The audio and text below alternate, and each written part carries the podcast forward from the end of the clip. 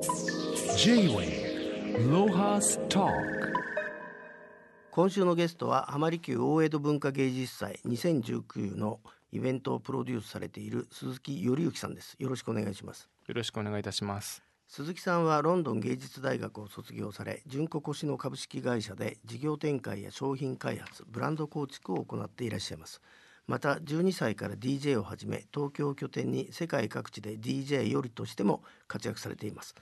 えー今回鈴木さんに8月23日から8月25日の3日間浜離宮恩賜庭園で開催されます浜離宮大江戸文化芸術祭2019について詳しく伺っていきますがこの大江戸エイドということでちょはいっと概要をご紹介いただけますか、はい今回ですね文化庁、えー日本博をのあのバックアップいただいてですね東京都、えー公園協会主催で、えー、浜離宮を3日間貸し切ってのイベントということで今まで例を見ないほどあの浜離宮をあの楽しんでいただけるイベントになってます。まああれだよね。あんないい場所にある割にはみんな知らないとこだよね。そうなんですよね、まあ、あの僕自身もそうなんですけれど東京に住んでると、まあ、子連れで行く公園でもないですしあの観光で東京に住んでて行くっていう機会もなかなかないので実際に行くとあのやっぱり外国人の方ですとか観光客の方が中心で都民の皆さんがあの行くような感じというのはあまりないなというのもありまして、まあ、今回「浴衣」というキーワードで、えー皆さんにあのより深く浜離宮を、えー知っていただこうというイベントになってます。まずはでもそもそもその浜離宮恩賜庭園ってまあみんな知らないと思うんですけどちょっと鈴木さんからどういういきさつでできたとかはい教えてもらえますか、浜離宮というと大体あのみんな汐留とかあの新橋とか築地とかにあるなという印象あると思うんですけどもともと徳川家綱の弟のえ松平、え家重が埋め立てて作った屋敷がありまして、まあ、それはあの後々にあの徳川家が代々、え狩り場として使うような施設になったんですが、まあ、なので一般の方が入るということもなく、えー中はもう本当あのお城の中のような状態であったんですけれど面白いエピソードであの八代将軍の吉宗の時には鎖国の時代なんですけどベトナムから象を2匹連れてきて途中で1匹亡くなっちゃったんですけれど、残った1匹はここの浜離宮でずっと飼育されていたっていうところもあったりとか、うんまあ、徳川家がその、まあ、狩りをしたり、まあ、そういうあの、まあ、象を飼育したりというような施設としてもともとはまあ活用されていたという施設になりますね。まあ、水上バスの停留所があってルートが浜離宮散策後に隅田川経由で浅草へ行けるとか、まあ、意外に調べるとあの使い勝手のいい公園なのかもしれませんね。そうですね。またあの言っていただくとあの今回来ていただくと分かると思うんですが、まあ、こんなに大きい日本庭園はなかなか東京都内にないっていうのもありますし真後ろに汐留の高層ビル群がありましてまあそこのコントラストといいますかなんかここに立ってるところは江戸時代なのに 向こう側はすごいあの2019年の日本があるみたいなあのちょっと不思議な、はい、不思議な空間になってます。なるほど。J-Way ロハスタえー鈴木さんあの浜離宮恩賜庭園で開催されます浜離宮大江戸文化芸術祭2019のプログラムをちょっと具体的にいろいろご紹介ください。ちょっと23日24日25日と時間帯は変わるんですけれどまず23日24日の夜にはですね、えー浴衣フェスというのを行います。広場の中にあの大きな櫓を立ててですね23日は d j k o さんが DJ していただいて、まあ、皆さん盛り上げていただきますし、まあ、その他にもフードのキッチンカーが来たりとか、えー福島県からもいろいろ出店していただいて県産品のお料理とか、えー B 級グルメみたいなものもお出しする予定になってます。この浴衣フェスっていうのはどういう仕組みなんですか？はい、えー、浴衣フェスというのはですね、まあ、あのどうしても公園ですので夜になってしまうと、まあ、なかなか真っ暗になってしまいますしお庭を散策するという感じじゃないので内堀広場という大きい広場に、えー、櫓を建てましてまあの皆さん浴衣を着ていただいた方はあの入場無料ということもございますので、えー浴衣を着て皆さん集まっていただこうというところで、まああのまあ、盆踊りっていうのもあるんですけれど、えー今の時代ですので、まあ、ちょっと若い子たちにもあの遊んでいただける空間として、まあ、ラウンジ的な感じですけれど、えー DJ が入って飲みながら食べながら楽しんでいただけたらなというふうになってます。J-Way ロハスタ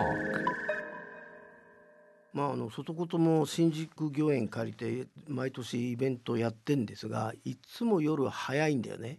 ところが今回はこの浜離宮何時までえーややれてんですか夜？夜はですね21時までやっております。画期的だね。そうですね。あの、ね。頑張っていただきました。ね、はい。なかなかそんな遅くまではい。やろうとするとこういうこれだけの場所だといろんなこと言われそうなんだけど。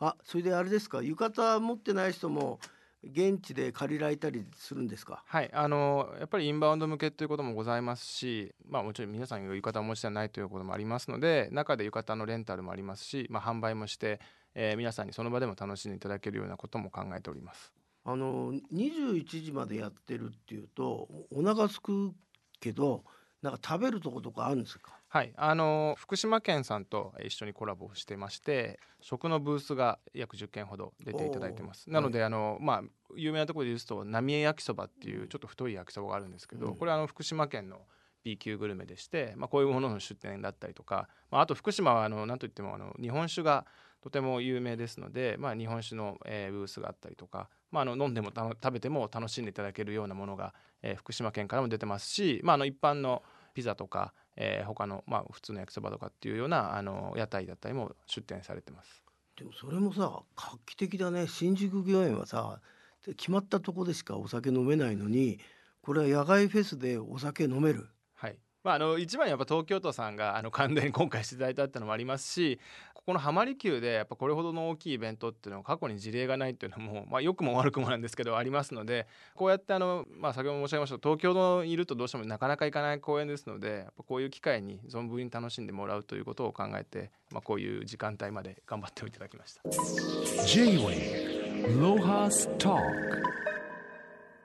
あの小塩純子プロデュースの和菓子。はい。これはなななんかお茶会みたいのやるんですか？はい、あのー24日と25日はですね朝11時から各プログラムを始めるのですがまず一つがですねあの中島の茶屋というお茶屋さんがありまして、まあ、お茶屋といってもももともとはその将軍が狩りをする時にお休みされる場所だったんですけれど、まあ、今そこがあの、まあ、カフェというか喫茶店のような営業をされてるんですがそこを貸し切ってですね伊藤園さんとコラボレーションした、えーお茶とお菓子のセットを提供させていただくという場にさせていただいてます。それはあれですか？無料なんですか？それとも料金取る？ちょっと今まだ調整中なところはあるんですが、えー無料の方向で頑張れればと思ってるんですけれど和菓子は今回あの越野がちょっとデザインして花札をモチーフに花札のグラフィックをいいね。6パターンほど、いいね、えー越野流にアレンジしたもので和菓子を作っていただいて。いいね。で伊藤園さんはあの社員の皆さんがお茶を立てられる方が数百人いらっしゃるらしくて。あ。で、まあ、その方たちで選抜された方たちが皆さんあの越野の浴衣を着てお茶を立てて、えー、越野のお菓子を食べていただいて。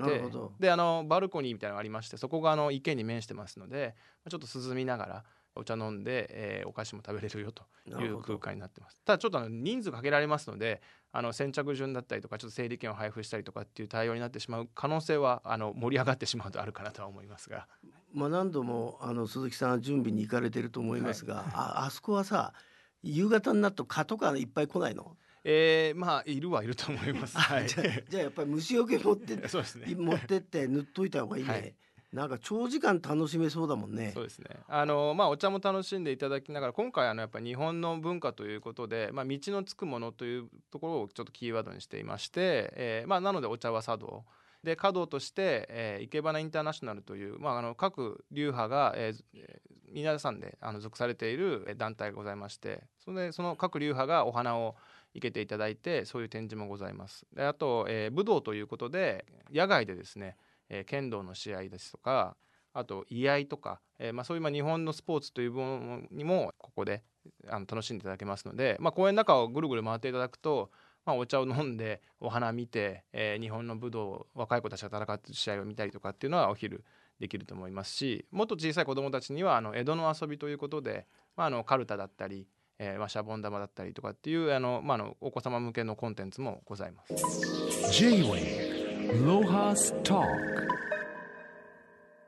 あとさ僕落語大好きなんだけど、はい。この落語クルージングって気になるんだけどこういうのはどこれどういうの？えー水上バスの発着場があるんですけれど、まあ、そこからあの今回特別にですね24日と、えー、25日の2日間にわたって落語クルージングという形で3000円のチケットを購入していただいて東京の,、まあまあ、あの川とか港湾を船が回るんですけれど、まあ、その中に正面にえ落語家さんが、え落語をしていただくということで、まあ、落語も楽しみながら、えちょっと周りの風景も東京の水辺っていうのも楽しんでいただけるようなクルージングになってます。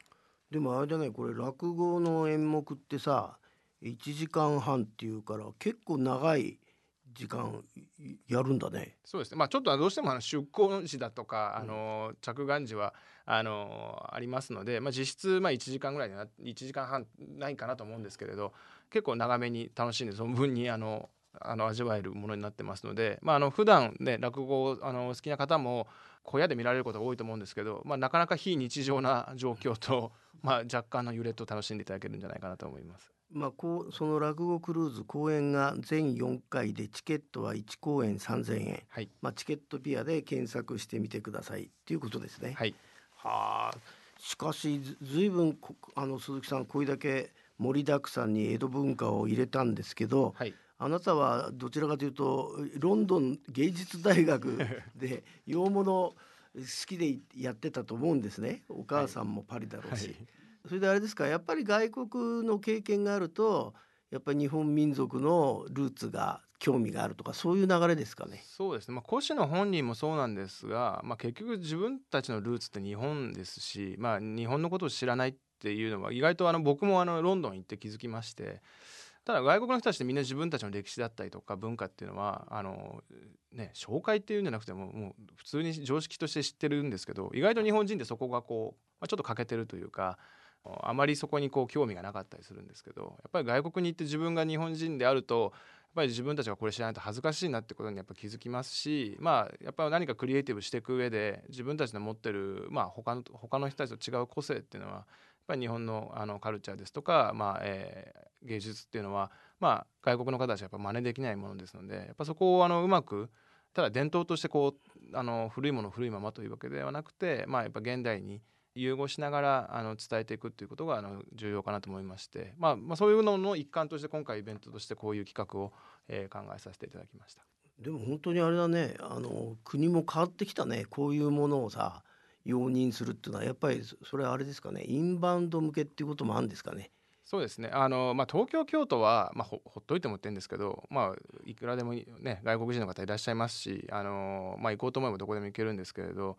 まあ、日本全国見渡してもあのやっぱり日本って来たはいいけど、ね、お寺見て終わっちゃってなんかそこでのこその時だけの特別な体験ってやっぱなかなかあの今までなかったと思いますしちょうどその文化庁が日本博というのを立ち上げたタイミングでやっぱ国がもっとバックアップしてあとこういうパブリックスペースを生かした形での、えー日本文化芸術の紹介っていうのを、まあ、推し進めるあの第1号的な感じで今回はこの江戸文化芸術祭っていうのをやる運びになりましたので。あれだね。ああの今日は大きなポスターも持ってきてい。ただいたんですけど、鈴木さんあの最後にですねもう一度開催時間を教えていただけますか？はい、えー8月23日金曜日は17時から21時。8月24日土曜日は11時からえー21時。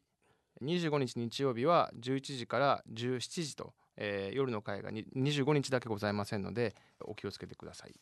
僕がプロデューサーだったらさ勝手にさ第1回とかつけちゃう。やめらんないように、はい。ただあの一応あの文化庁さんからは、えー、となるべくあの長年にわたってやってほしいと言われてるんですけど、まあ、あのいろいろなことがありますので あの、まあ、そこはあえて第1回でつけてないんですけれど、まあ今日はあの鈴木さんどうもありがとうございました、大成功することをお祈りしてます、はい、ぜひお越しください。よろしくお願いいたします。